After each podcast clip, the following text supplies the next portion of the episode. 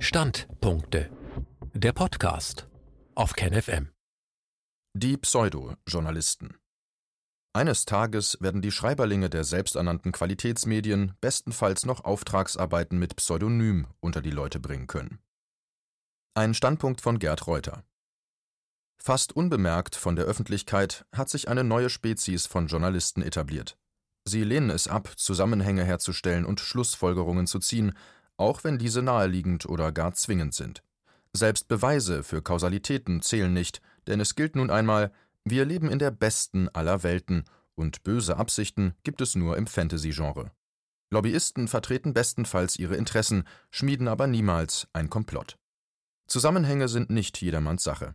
Zu leicht stößt man bei Nachforschungen und bei Fragen nach dem Nutzen von Vorgängen auf Beziehungen, die nicht bekannt werden sollen.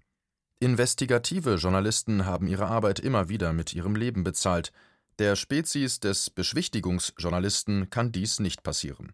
Diese bewegt sich immer im Koordinatensystem der offiziellen Sprachregelungen.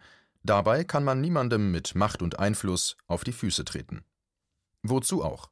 Verschwörungen und Intrigen gibt es doch nur in Märchen, Romanen und in den Köpfen fantasiebegabter Zeitgenossen, oder?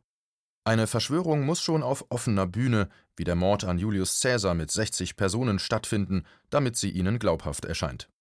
John F. Kennedy und sein Bruder Robert seien dagegen jeweils von Einzeltätern ermordet worden, die nur das Kunststück fertigbringen mussten, von einer Position aus Schüsse aus mehreren Richtungen auf ihre Opfer abzugeben. So einfach ist die Welt der Beschwichtigungsjournalisten. Oder so abstrus. Kein Wunder, dass niemand aus der Zunft bei den Geschichten von Klaas Relotius Verdacht schöpfte. Wenn es überhaupt eine Ursache für einen Vorgang gibt, dann entstammt diese am besten der Natur. Nicht industrielle Kohlenwasserstoffe sind eine Gefahr für das Weltklima, es ist das Kohlendioxid, ohne das Pflanzen nicht existieren können. Die aktuelle Pandemie ist durch ein Virus bedingt, das wie ein Floh von einer Fledermaus auf den Menschen übergesprungen ist. Heuschnupfen und Asthma werden durch Pollen, Hausstaub und Milben hervorgerufen, haben auf jeden Fall nichts mit Stickoxiden aus Pkw-Motoren oder Feinstaub aus Verbrennungsvorgängen und Verkehr zu tun. Und wenn jetzt Kinder immer wieder rätselhafte Gefäßentzündungen bekommen, dann kann das auch nur das SARS-CoV-2-Virus sein. Tatsächlich ist das aber eine unerwünschte Wirkung vieler Impfungen, die sogar in den Beipackzetteln steht oder bis vor kurzem noch stand. Überhaupt sind die Beschwichtiger sehr zurückhaltend, wenn sich Probleme auftürmen. Schulschließungen, kein Problem, das geht alles digital. Weggesperrte Alte, besser überlebt als von den Angehörigen besucht. 150 Milliarden neue Schulden zahlen wir mit links ab. Ein erneuter Lockdown im Herbst sitzen wir auf einer Backe ab. Einschränkungen der Grundrechte, eine Pandemie ist eben kein Kindergeburtstag, Löschungen auf YouTube, Twitter und Facebook, Fake News von durchgeknallten Spinnern fallen nun einmal nicht unter die Meinungsfreiheit. Sollte es doch Verantwortliche und Schuldige geben, nur weil Milliarden von Dollar den Besitzer wechseln, der Gewinn einer Firma plötzlich durch die Decke geht oder Menschen vorzeitig sterben? Solche Vermutungen entstehen nur, wenn immer mehr Laien ohne anständige Ausbildung Beiträge verfassen. Mit dem nötigen Feinschliff in den Kaderschmieden von Kirche und Klüngel wäre das nicht passiert.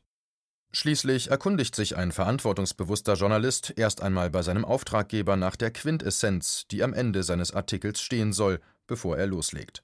Recherchieren, nachdenken und sagen, was ist, das war gestern.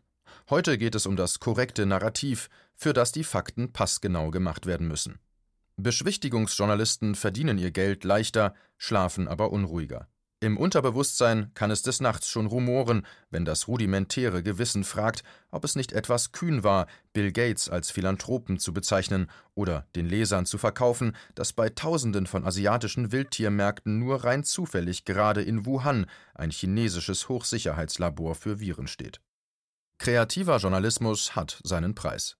Aber Vorsicht! Irgendwann werden die Schreiberlinge der selbsternannten Qualitätsmedien bestenfalls noch Auftragsarbeiten mit Pseudonym unter die Leute bringen können.